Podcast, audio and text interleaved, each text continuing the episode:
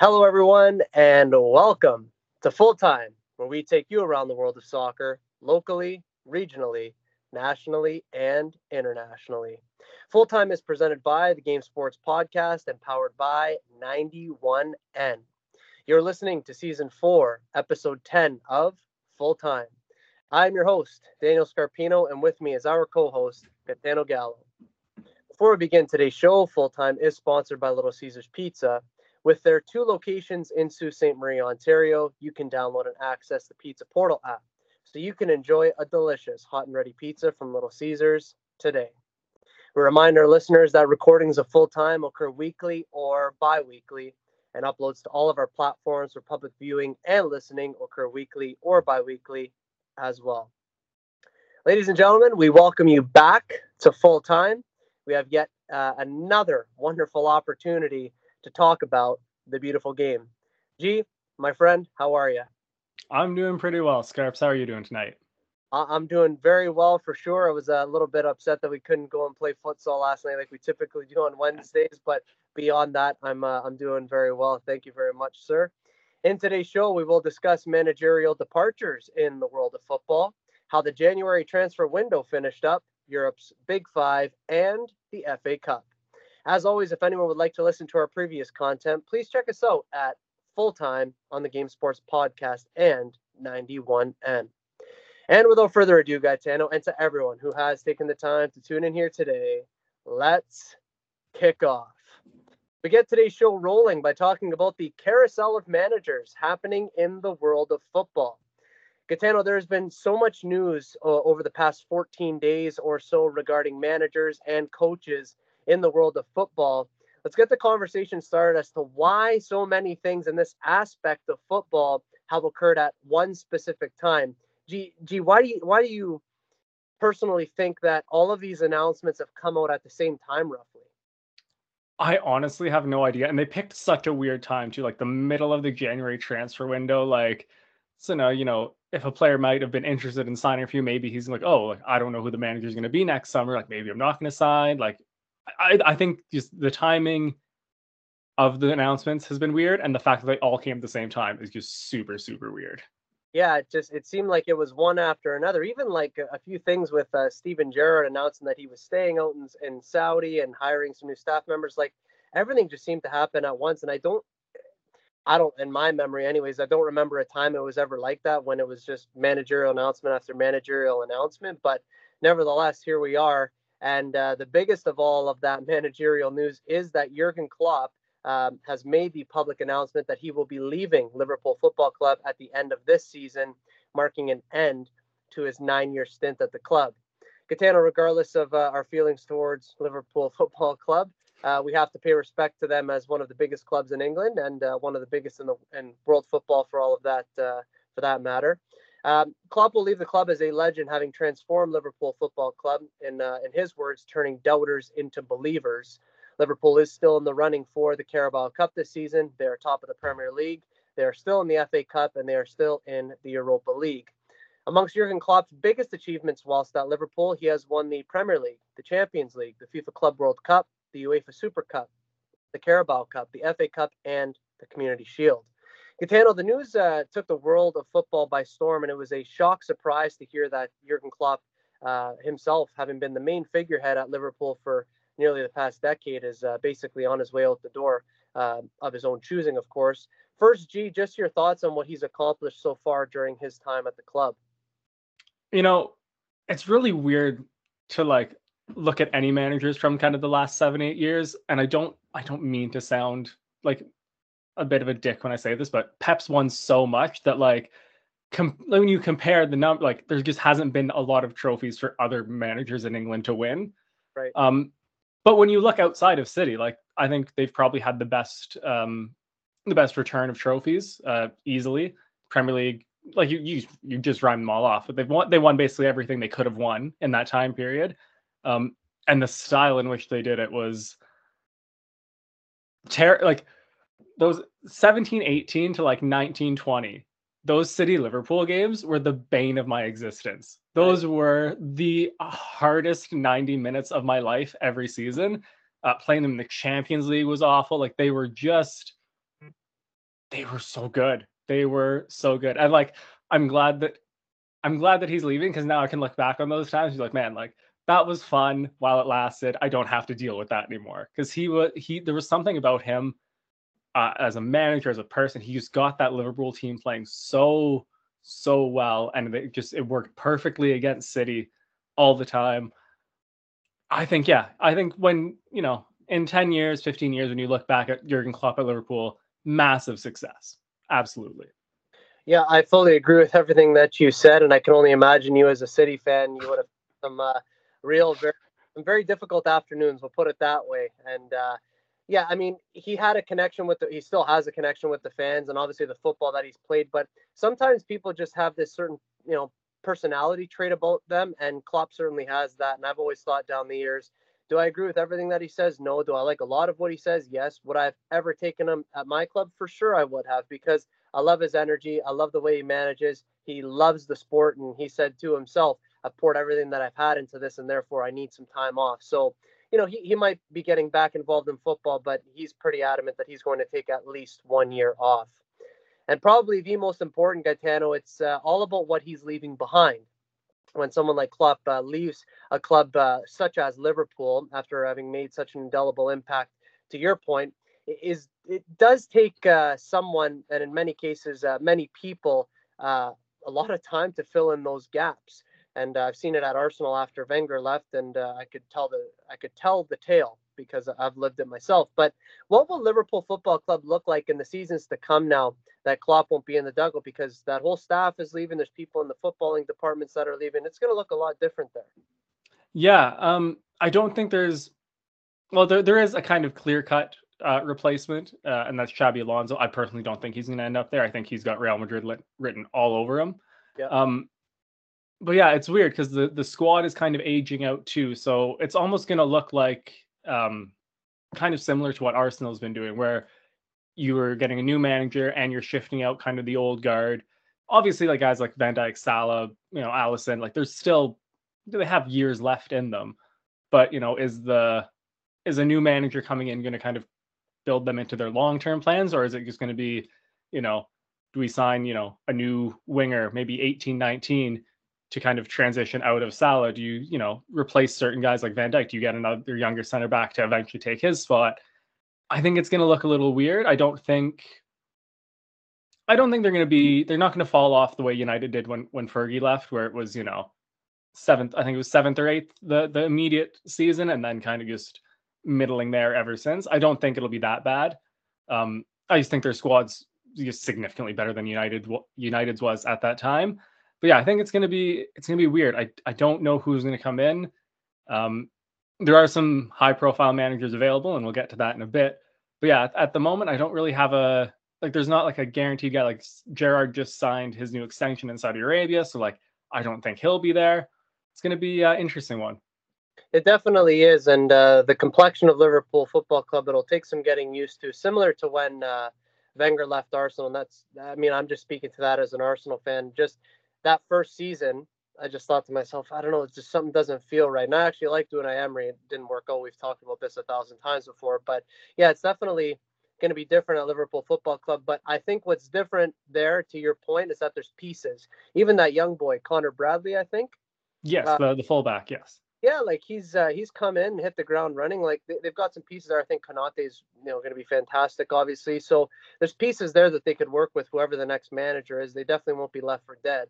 But um, yeah, I don't know. It's it'll be just so different to not see Klopp in the dugout, and uh, it's uh, it's it is what it is. It's football. It's life. Everyone has to move on at some point. But there is another manager in the world of football who will be leaving his post at the end of the season, and that one's out in Spain. It's Barcelona manager Xavi stating that he too will leave his club at the end of the season. Gaetano Xavi has managed uh, to win La Liga and really get Barcelona back on track for the most part. Um, but he expressed to the media that his departure comes on the back of uh, the pure difficulty of managing a club such as Barcelona. Gee, let's uh, unpack that a little bit and get to the root of what he means when he says that. The floor is yours. I think it's kind of like there's there's kind of a couple prongs on this one. It's not just like one specific thing. I think first of all, just it's the fact that they are Barcelona, the expectation, you know, globally from them is just so high. You know, they are and have been kind of the face of world football or one of the major ones for as long as you know we've been alive. Um, and so yeah, that comes with massive expectation. And when you know he, they've had good seasons under Xavi, but like the expectation is still kind of the the Messi era of just domination, and that's just not the case anymore. So that's tough. Uh, financially, Barcelona are in just one of the worst positions in any of any club in, in the world, um, which doesn't help when you're trying to maintain that level of success. Um, you know, not being able to spend or having very limited spending power. Um, you know, they've had to rely on a lot of free transfers recently. Um, you know, not being able to sign like to register players that they've signed. So that obviously is not a great situation to be working in if uh, you know you're wanting to bring in players to be competitive and you can't. Um, and then I think just his personal connection to the club as well. Like he is a legend, an icon there, one of their greatest ever players. And it's almost, you know, it's the same way I look at like Vincent Kompany. I, I don't, I wouldn't mind if he managed City, but if if it's not as good as his playing career, it's just almost like tainted a little bit. Right.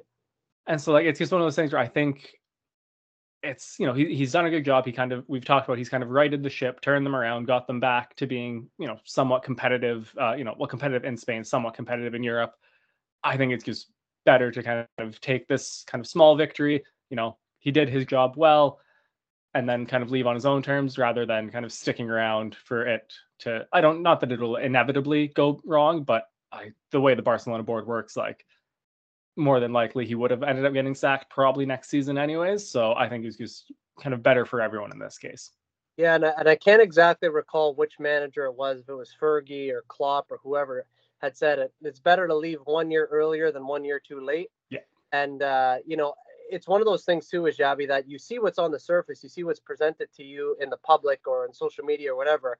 But behind the scenes, God knows what's happening. And you alluded to so many great points there with financial stuff and bringing players in and these types of things. But uh, to manage a club such as that, it's got to be so difficult. So I do understand the departure.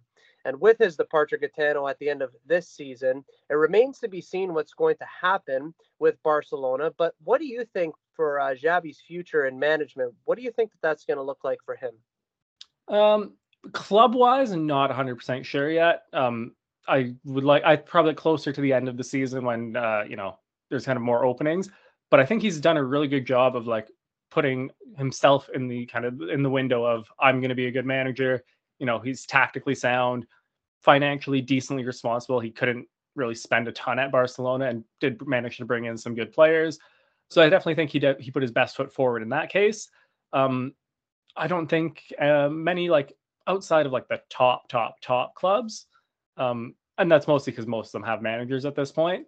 Uh, I don't think anyone could really go wrong with hiring him at this point. Yeah, for sure. And uh, for me personally, I, I, could see him kind of wanting to hang around Spain. I think that's kind of maybe obviously his bread and butter. It's what he's most comfortable yeah. with. But I mean, he's still a young manager, so who knows where he might venture out to in the future. And I think uh, I always say sky's the limit because I mean he, he's proven himself to be a good manager, as, as you just said. But I think that uh, I think he has a lot of room to to really showcase his talents as the years go on. And I think that he does have a promising managerial career ahead. It is to other managers uh, who have gone up and down the world of football and uh, certainly have made uh, themselves uh, good managers over many, many years. And um, that's because obviously the titles that they've won, the accolades that they hold, the football that they play, and the impact that they've had. And of course, we're talking about Antonio Conte and Jose Mourinho. They're often put in the same roundtable discussions for their managerial excellence. Both men are currently not in a managerial position, but they are tipped to some big jobs in the world of football. Gaetano, the ultimate question is which clubs will these men end up at and why? Um, so gonna start with Mourinho because I got I got there's two that like come to mind immediately. The first one, Chelsea. I think Poch has gone in the summer, and I think that you know is it what? It'll be his third time at Chelsea. Number three. I I I it just there's just something in I'm just picking up a vibe. I think I think it'd be hilarious because it's going to end the exact same way as the, the previous two times did. But just for the pure box office, I absolutely uh, would love to see that. The other thing I kind of heard him linked with is not actually a club, but the Portuguese national team.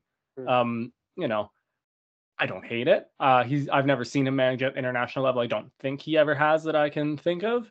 Me Um, but yeah, I think that would be interesting. They've got a pretty decent crop of players. Uh, you know, some veterans, some young kids. So I think it would be uh, interesting with uh, European Championships and World Cups coming up soon. Definitely. And uh, in the case of Conte, do you have any ideas or any sort of inclination as to where you think that he might go? I think he'll stay in Italy. I, I don't see him like leaving there. Um, but I think that's also going to kind of be one of those things that at the end of the season, as managers kind of either leave or get sacked, what jobs are available. Um, but yeah, he's got Serie A written all over him. Yeah, and uh, I've seen some reports about possibly AC Milan. I don't know how how true that is. I mean, he's been around Italy, that's for sure, and uh, yeah. I also think that Conte will stay there. In the case of Mourinho, I don't know where he's going to go, but I do want him to go back to Chelsea almost just for the storyline. Like, I mean, it'll suck because Arsenal will never beat them. it uh, it definitely would make for some. Just uh, you'll just have to wait till the third season, then it'll be fine. Then it'll be a okay. It's interesting because you know it's like you look at it, and yes, he you could make an argument that he has unfinished business at Chelsea, but how do you have unfinished business when you've already been there twice? And I think he's won what three Premier Leagues whilst he was there.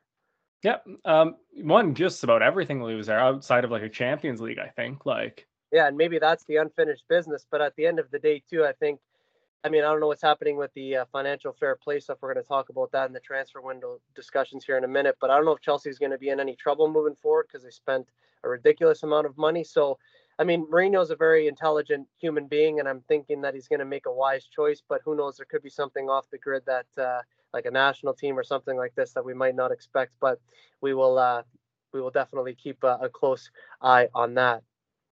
From management to players, it's time to discuss the January transfer window. More specifically, we will discuss how the January transfer window finished up.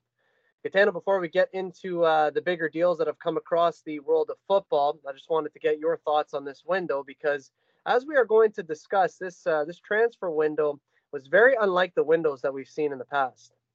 Yeah, uh, I don't want to say like shocked, but uh, definitely surprised at how little was spent. Um, and it, little is a relative term. It's still probably in the hundred of hundreds of millions. I assume you've got the uh, the final tally there. But uh, just yeah, like I said, compared to the previous couple windows we've seen, uh, definitely a quieter, um, more strategic window than just the typical uh, splashing of cash.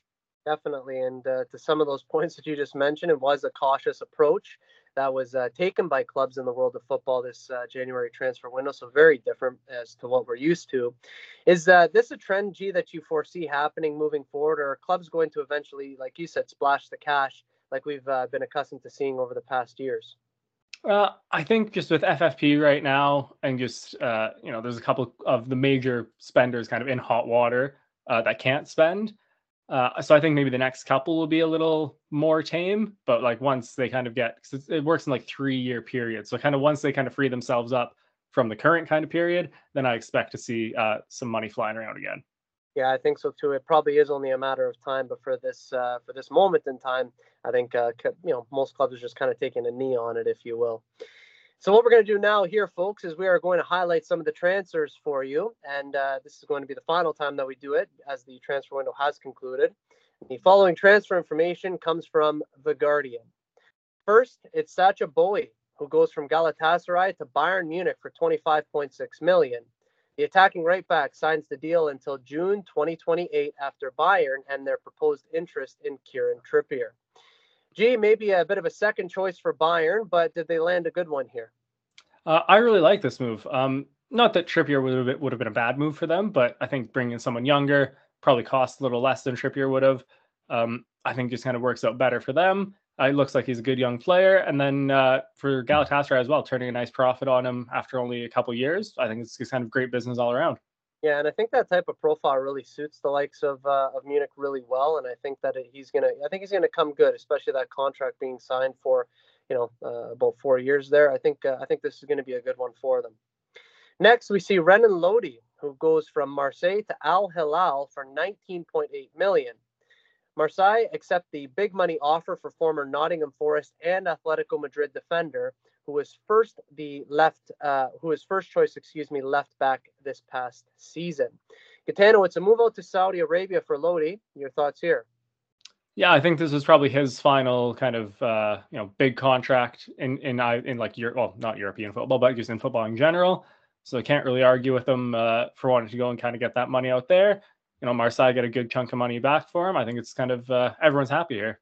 Yeah, it seems to be a win-win, and uh, I'm on the same page as you there. Arthur Vermeeren leaves Royal Antwerp for Atletico Madrid for 18.8 million. Atletico swoop in to sign the teenager who is on many Premier League clubs' radars, paying a $22 million fee with a $5 million fee in add-ons. Gaetano, uh, what does this signing mean, and uh, what do you think that this is going to do for Atletico? Not actually a big fan of this signing. Um, they just don't play a very attacking style of football, and it just kind of stifles those like creative young creative players. We've seen it with João Felix. Obviously, the money is totally different in these two cases. Um, you know, definitely less of a, a gamble uh, with this one. But yeah, I just think if you're kind of a young attacking player, Atletico Madrid is not the kind of place to play. But uh, you know, I, I would be happily be I'd happily be proven wrong here, and he like kind of turns out good. But yeah, initially not a big fan. Yeah, and, and I can totally understand that because it's it's that old phrase, right? Horses for courses. And uh, you know, if you're that type of player, you probably want to go to a, a place that has maybe a more exciting brand of football. But who's to know? I mean, in the world of football, things can get uh, pretty funny, and then maybe Atletico Madrid all of a sudden get a new manager, change their style. I don't per- personally foresee it, but anything can happen. So we'll see what happens there. But he definitely has a, a bright future ahead of him, being so young. Next, it's Adam Wharton, who goes from Blackburn Rovers to Crystal Palace for 18.5 million. Palace finally land their man for a fee that could rise to 22 million. To play for such a big club like Crystal Palace is a great honor, says Wharton. Gaetano, uh, Palace get a piece to bolster their lineup after what seems like forever. Uh, your analysis here. Yeah, we kind of uh, gave them some stick over the summer for not really doing a lot of uh, doing a lot of business. So I like this one for them. Uh, I love it for Blackburn as well, getting a lot of money for uh, you know a team not in the Premier League. Uh, that's going to be super useful for them for their push uh, for promotion. So yeah, I think this is just kind of win-win for everyone here.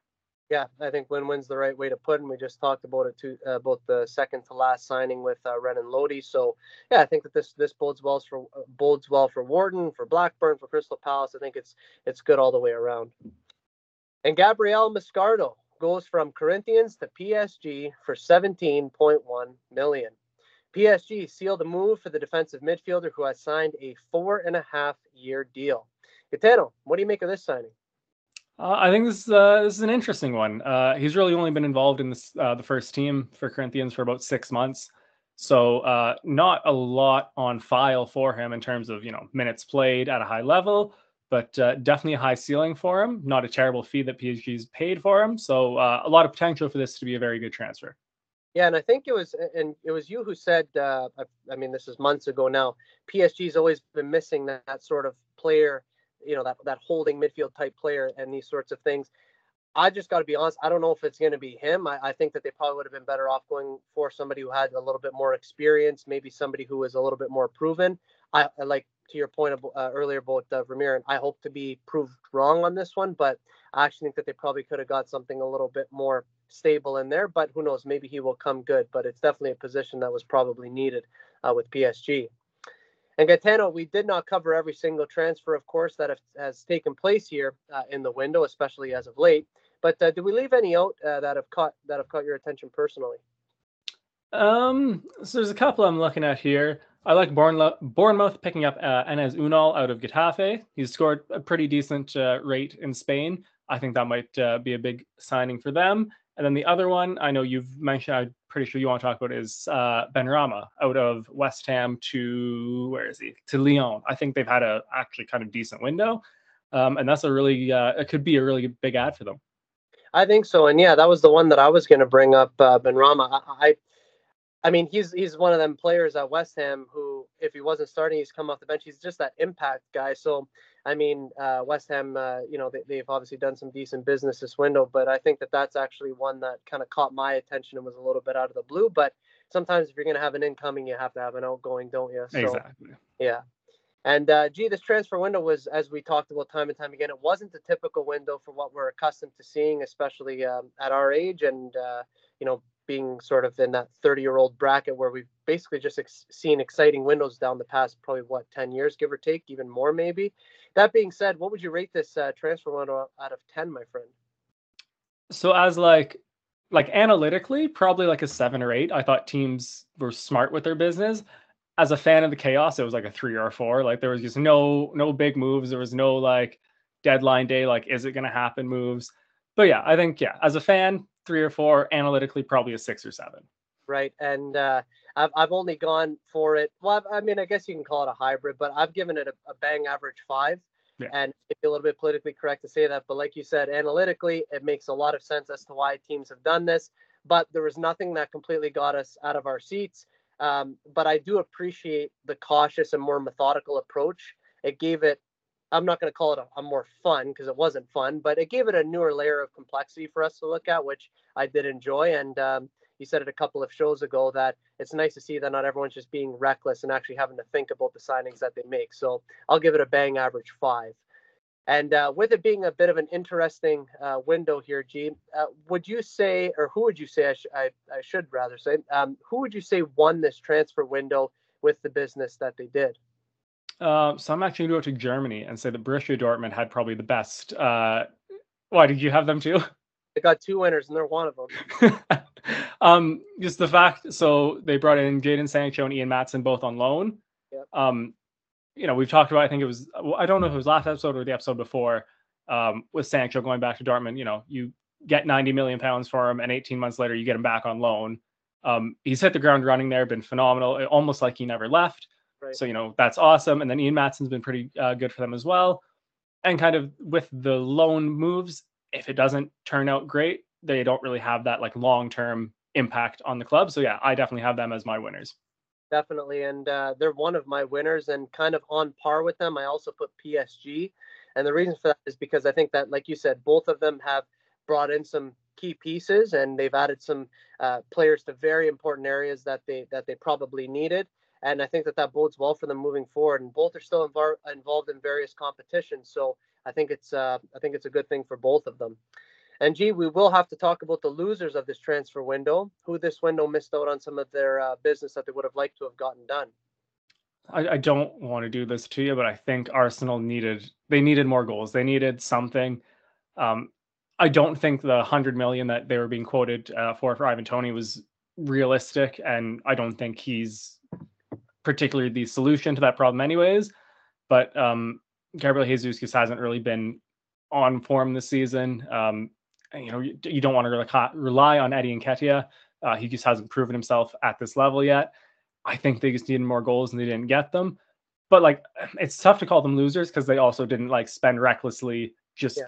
to get goals for the sake of it. You know what I mean? Like they didn't just go and spend 100 million on uh, Toney just to be like, hey, we we brought in a striker. Like, so it's it's hard to call them losers, but I think they ultimately didn't get what they needed to kind of continue this push and like take the push to the next level.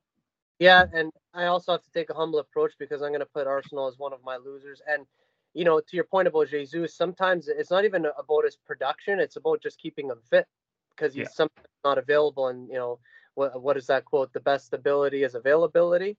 Yeah. You know, if goals are going to come, sometimes you're thinking in a game, oh, they're going to have to come from midfield. Great performance against Liverpool the other day, though I have to say that.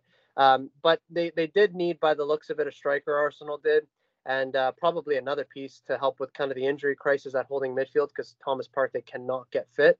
Um, regardless, uh, we're going to see what happens. I do hope, obviously, the best for Arsenal, but they probably did need another piece to, to score, uh, you know, another 10, 15 goals. And next, I'm actually going to go, and I think some people are going to disagree with me here, but I'm going to say Liverpool. And I say that purely just because of the Klopp announcement and not actually bringing anybody in. Um, and then if you take a look at, you know, maybe some of the departures, departures, excuse me, that are imminent in the future, maybe the likes of Salah and others, there's whispers that they might leave uh, sooner rather than later, like not this season, obviously, but um, those are going to be my two, Arsenal and Liverpool. And I'm also going to go kind of off the grid uh, for this one. And uh, only, it only kind of dawned on me the other day. There was a ton of movement out in Saudi Arabia in the summer and the last window as well. And this one we basically heard about nothing apart from like a couple. So I feel like that needs to be mentioned as well. I don't know if you have any thoughts on that. I mean, they also had some departures as well. So Jordan Henderson's gone. Uh, Yeah. There were rumors that Benzema was leaving. Obviously, it didn't happen, but um, this is something I was discussing with uh, a friend the other day. Um, this feels very much like the Chinese Super League back in like 2013, 2015, where they come in guns blazing. You know, 50 million here, 60 million there, 70 million there. You know, we're gonna we're gonna change the landscape of football. We're gonna you know we're gonna be the next superpower, and then it just kind of dissolves you know and I, for the sake of football i don't want it to you know i think the more you know elite leagues there are around the world the better for everyone but yeah it's just starting to kind of feel a bit like the chinese super league Yeah, and you know what? Um, it was something that we didn't mention in the transfers too. Uh, Jesse Lingard, I think, just signed in Japan. Did he? Did he actually I mean, think- gotta- Might have to be fact checked on that one. I could have sworn I saw something this morning. I was uh, I was at the gym. I was doing a bit of cardio, and I was looking on my phone. I, I could have sworn I come across an article that said Jesse Lingard to Japan. Didn't actually there, but saw a headline. So I'm looking on FotMob and they don't have him. They still have him listed as a free agent. So, but the thing is, you can sign free agents outside of the window. So he might still be in negotiations or like be trying to. But yeah, as as of recording at 7:53 p.m. on February 8th, he is still a free agent. Okay, well, we're gonna have to see in the next episode of Full Time if we can update our listeners because, like I said, I saw I saw an article headline. Now it could have been fake news for sure, but uh, so, so I don't know if it was to, to China or to Japan, but it was it was somewhere for sure. And uh, yeah, we'll definitely keep an eye on that one. And uh, Gaetano, sometimes we do have clubs uh, who quietly do good business without being too loud about it. Uh, who this window quietly did good business for you? Um, so I'm going to cheat a little bit, and I think City uh, moving on Cal- Kalvin Phillips was quietly really good business. Um, it, like we've talked about a couple times, it just never worked out. You know, he's out at West Ham now on loan. They recouped a little bit of fee for him. Uh, it's not a permanent thing, but uh, I just think, yeah, to for for his sake, he didn't need to be just rotting on City's bench. He can be playing some football. Um, City didn't really need to bring in a replacement. Um, you know, there was no panic to like panic buying uh, you know, with guys like Kovacic and Matheus uh, Nunes kind of still available, and obviously Rodri. Um, so I thought that was like it's like kind of they had a quiet window. They didn't do any bad business. I like that. Um, and then really, not that Bayern Munich's window was quiet. They did have uh, a couple of big signings, but they just kind of there. It wasn't like long stretches of like are they aren't they going to sign them other than the Trippier um, kind of saga. So I, and I just really liked all their business. I thought it was really good. Yeah, those are those are two really good shouts, and I agree with those. And uh, I hate to say it, but like on full time, we have to uh, we always have to be honest. Um, I, I'm first going to give it to Tottenham, if you could believe that. And I was actually saying uh, in our preview show of the um, of the transfer window who was going to miss out on their targets, and I thought it would be them, but they quietly snuck in some signings, which is uh, going to help their injury riddled lineup. So uh, Spurs are going to get a rare positive shout from me. Uh, probably the only time that's ever going to happen on our show. Um, and second, I'm actually going to say Brentford uh, because at this moment in time, they are in a bit of a relegation scrap. We'll talk about that a little bit later. Um, and even though we probably both believe that they won't get relegated, they held on to Ivan Toney. And I thought that that was when Thomas Frank came out with that quote, Toney will not be leaving. I said, yeah, okay, Arsenal aren't going to get him and that no one's getting him. So uh, they were also able to sign two key players in the window to help uh, the youthfulness of the squad. So I actually think that Brentford are uh, one of the, the quiet winners in this one as well. And with that, that does bring us to the end of the transfer window for January 2024. The total amount spent this window in the world of soccer was in the ballpark of 800 million. As per reports via The Athletic and The Guardian, it states that uh, it was around that 800 million mark. Comparing that to last season, where by the time the add ons and everything else were accumulated, accounted for, and tabulated, there was over 1.6 billion spent. So a much more cautious and careful approach to transfer window where the spending was cut by more than half. Gee, another transfer window comes and goes. Overall, were you happy with what you saw in the transfer market, given that there wasn't a uh, reckless nature to the spending this time around? I would say like overall, yeah. I, I wish there would have been kind of one kind of marquee signing uh, for this window because you know I can think back to like a bunch of windows where there's always like there's the Alexis Sanchez to, to Yep. United like window. Like you can just kind of like there's like names and certain transfers that like stick to windows. There just really wasn't one for this uh, this transfer window. But other than that, I think it was pretty good. Yeah, and you know what? The one that always sticks in my mind again, biased, but I like that Wenger, uh, Arsene Wenger interview. You know, are you going to be signing anybody? Yeah, well, we might have an announcement tomorrow. And those will come through the door. Never forget that one. Yep.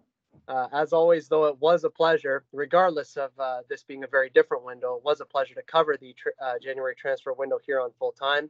And whilst we don't want to wish time away here, and we don't do that at full time, we definitely look forward to the next transfer window come the summer. This is Daniel Scarpino and Gaetano Gallo, and you're listening to Full Time on the Game Sports Podcast. A reminder that Full Time is sponsored by Little Caesars Pizza.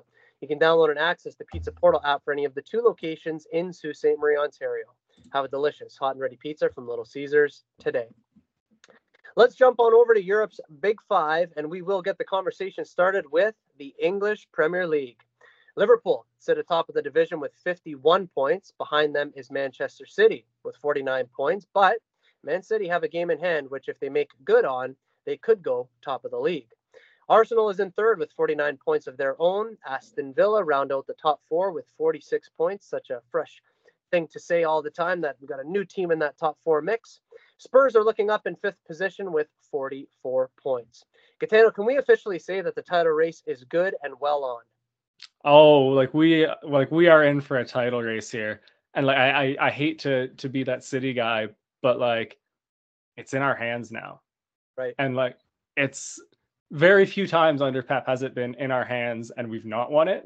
Actually, I think the times would be zero. Um so yeah, like I'm I'm I'm confident. We got a good uh we got like the squad's pretty much I think at this point healthy other than like a couple little niggling injuries. Um, so yeah, I think you know a fully healthy City, a f- almost fully healthy Arsenal, and almost fully healthy Liverpool, and this Villa side going you know toe to toe toe to toe to toe to toe for the Premier League title, I think we are in for a phenomenal title race.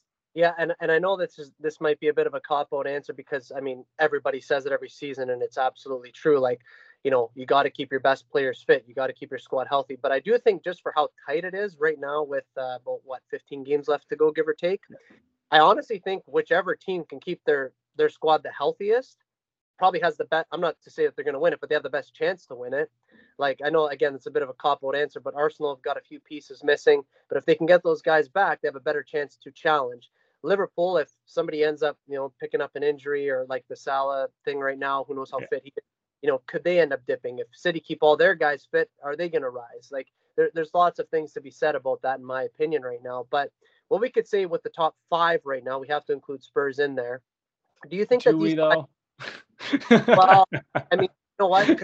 knowing knowing me, man, I'll say no, and then it'll come back to bite me, and then I'll drop into fifth or something. I have to keep them in there. But those five teams, by the end of the season, do you think that they're all still going to be there, but maybe just in a different order? Yeah, I think. Yeah, I think the top five teams will be those five teams, not in that order. I I just don't think United have enough to challenge uh, in there. Um, Brighton's been a little disappointing uh, for me. Newcastle haven't been quite there. West Ham, I don't think have enough to get in there. So yeah, I think barring some sort of miracle 15 game run by one of those teams, yeah, I think that top five is pretty much sealed. Yeah, here February the 8th, I'm just gonna go out and I'm just gonna say it. Those top five teams are gonna be the top five, but like you said, in in a different order. And what that order is, I couldn't tell you right now, even if I had any sort of inclination. I have no idea. I'm really not that smart, but uh, I think I will say it right now. That top five is going to stay that top five. And taking a brief look at the relegation battle, there has been a change after many, many weeks. Sheffield do remain bottom with just 10 points. Burnley is just three points better than them in 19th place. But it is now Everton who have slipped into the bottom three with 19 points of their own. Luton Town is just barely out of the relegation zone with 20 points, but they have gotten out of there for what seems to be the first time this season. Uh, Nottingham Forest is 16th with 21 points. It's Brentford in 15th with 22 points. Gaetano, I, I think it's probably reasonable to say that Sheffield United and, and Burnley are destined for relegation to the championship.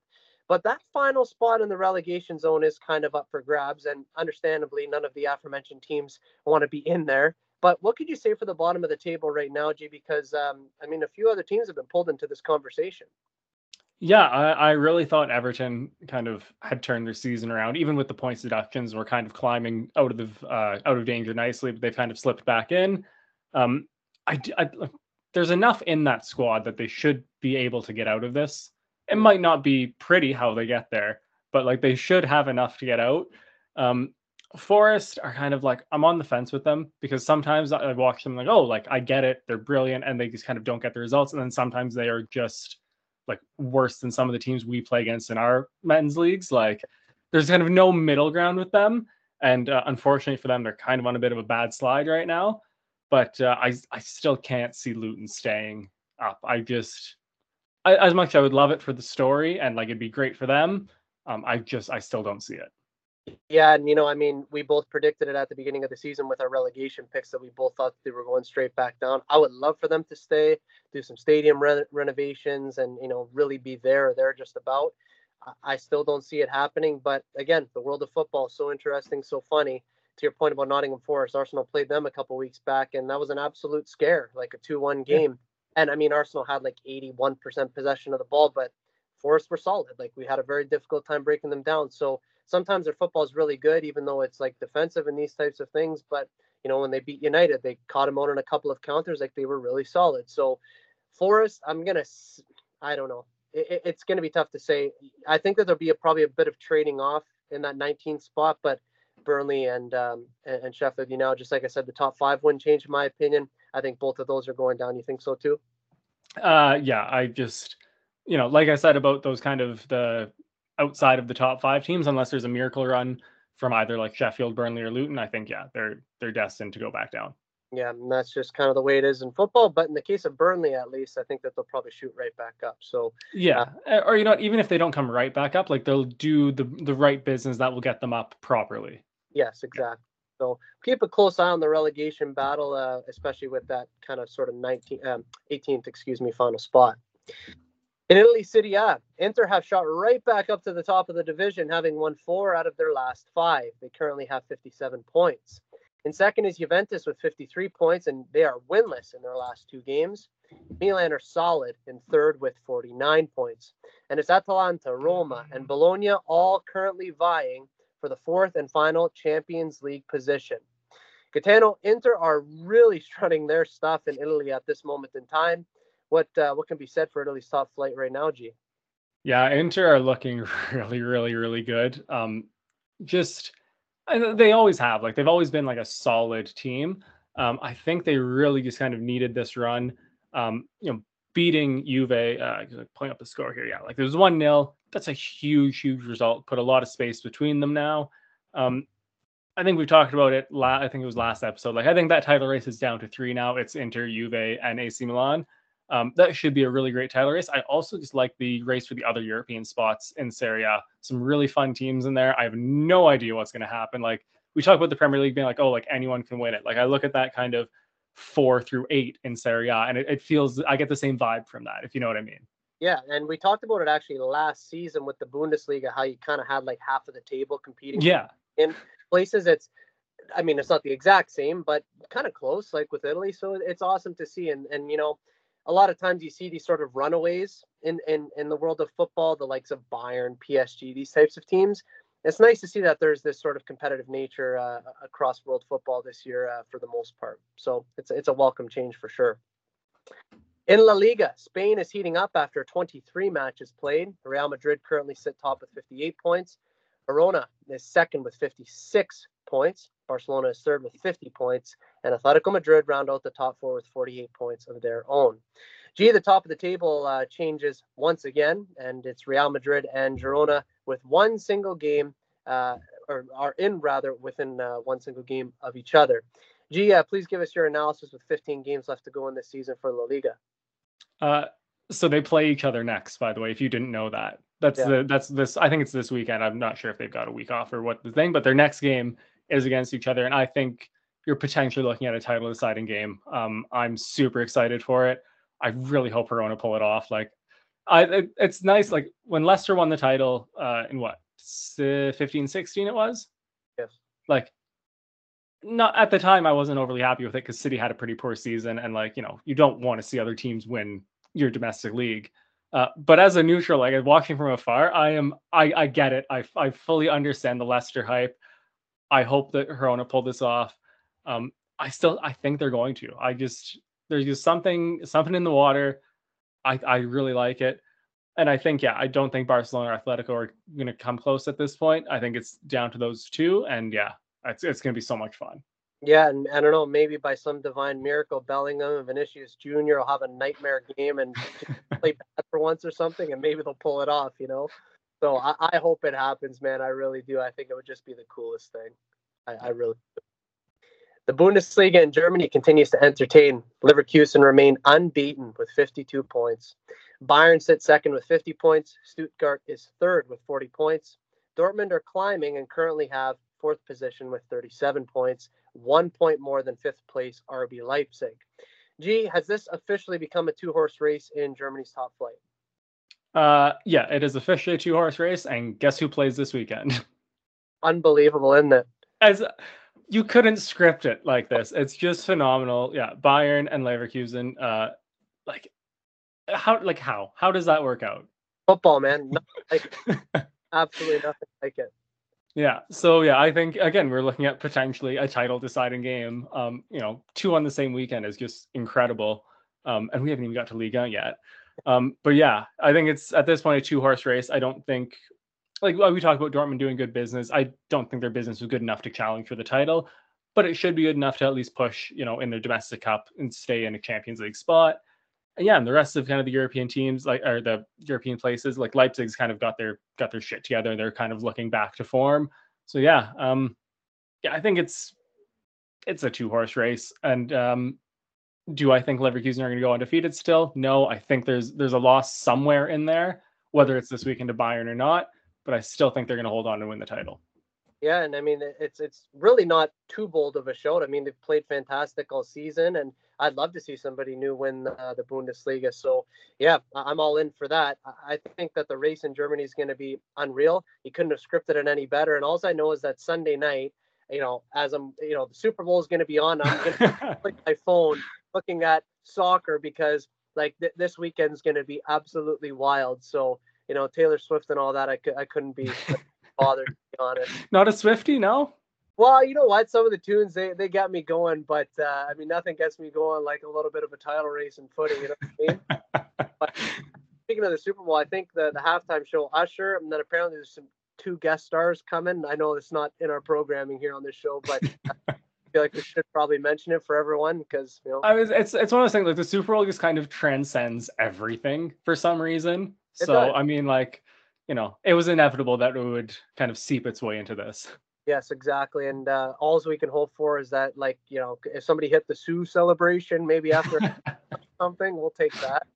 I know, I know the guys at uh, at 91 and they're gonna end up watching this episode. They're gonna think like, what are they doing? What's wrong with This is why we don't get asked to feature on any of the, the football uh, podcasts. We just have our own little corner here. Anybody available to record this? Not Daniel and Gatan. Yeah, exactly. That's why we leave it unread. exactly. Finally, France's league stays more or less the same. PSG are top with 47 points. Eight points behind them is Nice in second, Brest third with 36 points. Lille, Monaco, and Lens continue to push for European places. Gaetano, not too much to be said uh, from our last conversation for France's top flight, but is there anything out of the ordinary that we see here? Um, not particularly. Uh, you know, even looking like lower in the table, not just the European spots, looks pretty much as you'd expect, outside of Lyon having uh, just an awful year. Hopefully, their business that uh, we talked about a little, earlier, a little earlier will kind of give them a boost. Uh, they don't have a, a, chance at you know any sort of European football, but uh, you know, on the off chance that it happens, it would be an absolute shame to see them get relegated. Oh, I think so too. And uh, they're a big club in France, and I, I don't want to see that. And yeah, I think, like you said, the business that they've done that should do well enough to, to keep them up. But yeah, nothing too out of the ordinary that we're seeing there in France. The FA Cup is raring to go in the fifth round of the competition, consisting of the final 16 teams. The teams who have qualified for the fifth round of the FA Cup and who will attempt to earn their way into a quarter-final spot are the following Coventry, Maidstone United, Bournemouth, Leicester City, Blackburn Rovers, Newcastle, Luton Town, Manchester City, Nottingham Forest, Manchester United, Chelsea, Leeds United, Wolves, Brighton, Liverpool, and Southampton. G, the magic of the cup continues. How did you enjoy the fourth round of games that just passed us by not too long ago? City scored and won at Tottenham Hotspur Stadium. I'm happy. We could lose every game for the rest of the season. We got that. That we got got that one out of the closet. We're good. I'm so happy.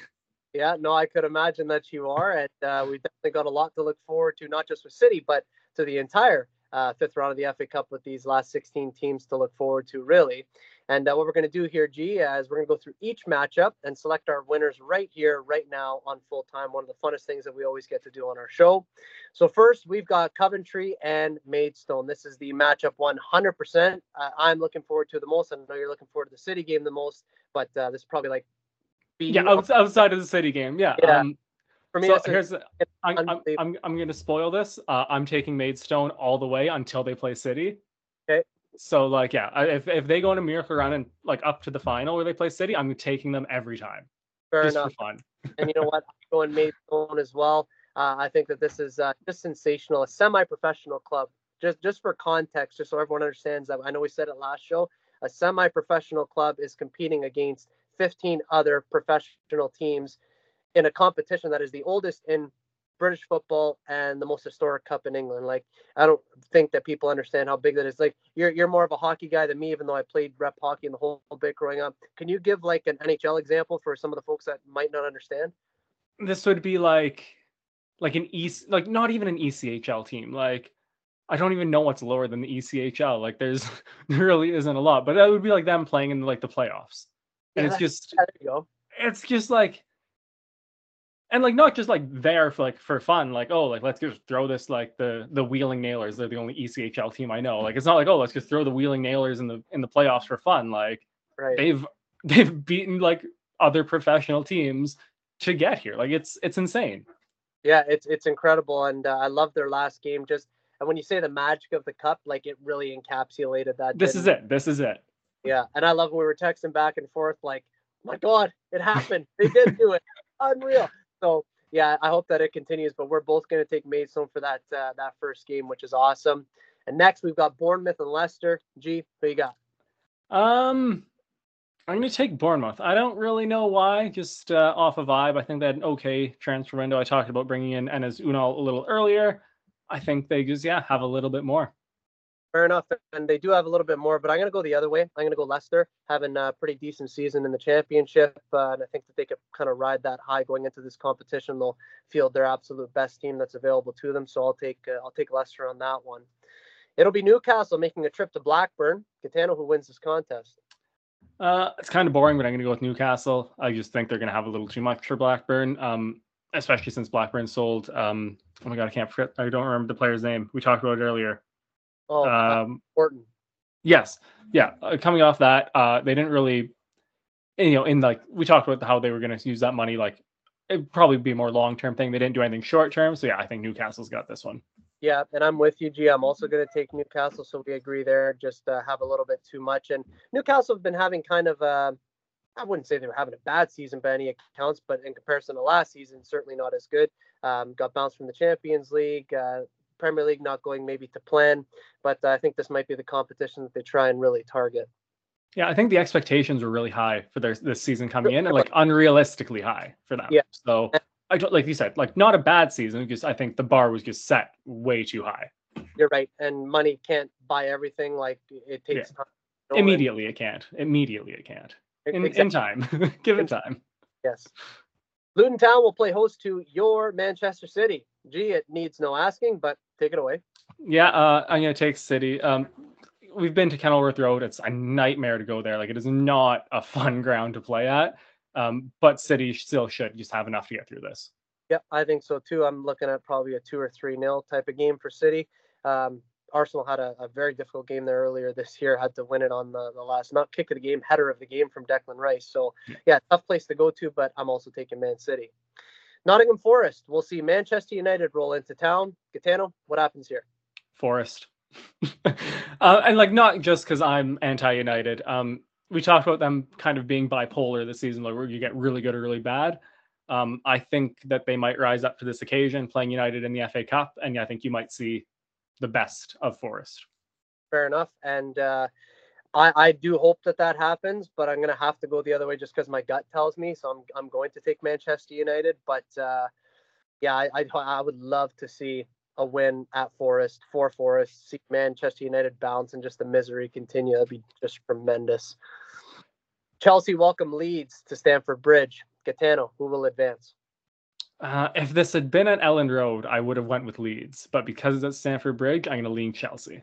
Yeah, I, I have to go with you on that. Um, uh, today or yesterday, I saw it today. I don't know if it happened today or yesterday, but Mauricio Pochettino gave a very not emotional in the sense that he was crying or anything, but he was giving a, a press conference and he was saying, "You cannot expect this team to do what cannot be done for what we are." And he was making his case very. It was a very heartfelt case, I must say that. I do believe that they'll beat Leeds, but I think, yeah, I, I don't know.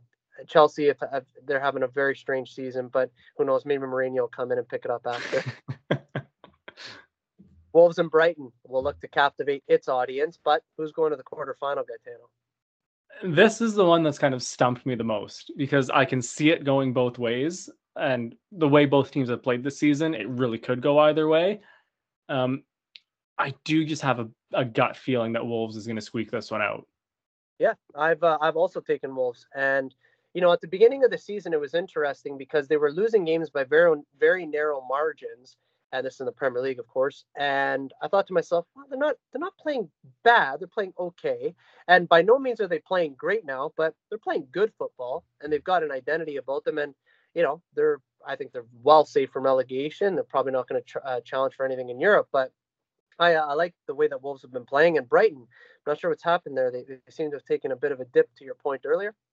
Yeah, I like they've taken, kind of taken that step back um, you know, last season they were challenging for Europe for you know almost until the last week of the season. Yeah. Um, and again, like, I think it's one of those kind of the case with Newcastle where it's like the the bar was set super super high with them that they were expected to challenge again. Like you said, like they haven't played bad, they just haven't played up to the level that we've seen them play. So yeah, I, I just I think Wolves might just squeak this one out. Yeah, I'm gonna go with Wolves as well. And finally, it is Liverpool and Southampton who will meet up for a clash at Anfield. G, what are you saying? Uh, I don't want to say it, but I think it's going to be Liverpool. Um, you know, at Anfield after the Klopp announcement, like I think it's just inevitable at this point that they kind of go on a run in at least one of the cups. Um, so yeah, I think they're going to comfortably beat Southampton here.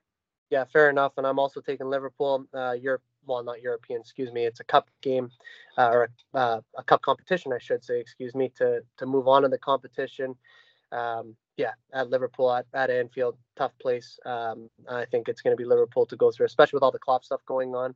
They got to try and win something for them, and I do believe that they'll probably win the Carabao Cup, which we'll talk about next episode. But uh, yeah, I think that'll be Liverpool as well. A reminder to our listeners that the fifth round of the FA Cup will commence on Monday, February 26th, and it will conclude on Wednesday, February 28th. All eight games will kick off at either 2:45 p.m. or 3 p.m. Eastern Time and all games can be watched on your local television sports network. Katana, we really only have two disagreements here. Uh, we both think that Maidstone are going to get it done. You think it's going to be Bournemouth. I think it's going to be Leicester. We're both taking Newcastle. We're both taking your Manchester City. You're going to take Forest. I'm going to take United. We both think Chelsea. We both think Wolves. We both think Liverpool. So uh, we'll be able to update our listeners, not next episode, but the episode after, as to how all of this went down. This is Daniel Scarpino and Gaetano Gallo, and you are listening to Full Time on the Game Sports Podcast. A reminder that Full Time is sponsored by Little Caesars Pizza. You can download and access the Pizza Portal app for any of the two locations in Sault Ste. Marie, Ontario. Have a delicious hot and ready pizza from Little Caesars today. Ladies and gentlemen, that is Full Time. As we wrap up today's show, we want to thank you all for being with us. Your support is unwavering. G, my brother, well done this evening. Matt, like a phenomenal episode. I love talking about the transfers. I'm so excited for the cup competitions coming up. Uh, I got to rep my world champions bag for the first time, so I'm pretty pumped about that. Uh, it was a pleasure, Scarps. Thank you. Always is, and I'm glad that you got to rep that, and right, deservedly so. A reminder to our listeners that the next episode of Full Time will be recorded the week of February 19th, 2024. In that show, we will preview the Carabao Cup final. We will discuss Europe's Big Five, and we will take a look at the first leg of games in the Champions League round of 16. So excited for that. As always, we will keep everyone in the loop with all of the happenings in the world of football. For weekly content, make sure to hit like, follow, and subscribe to all platforms of both the Game Sports Podcast and 91N. On YouTube, Spotify, Apple Music, Facebook, Instagram, Twitter, TikTok, and Podbean. For Gaetano Gallo, my name is Daniel Scarpino, and thank you for tuning in to Full Time. We look forward to seeing you at kickoff next time back here on the Game Sports Podcast and 91N. Best always.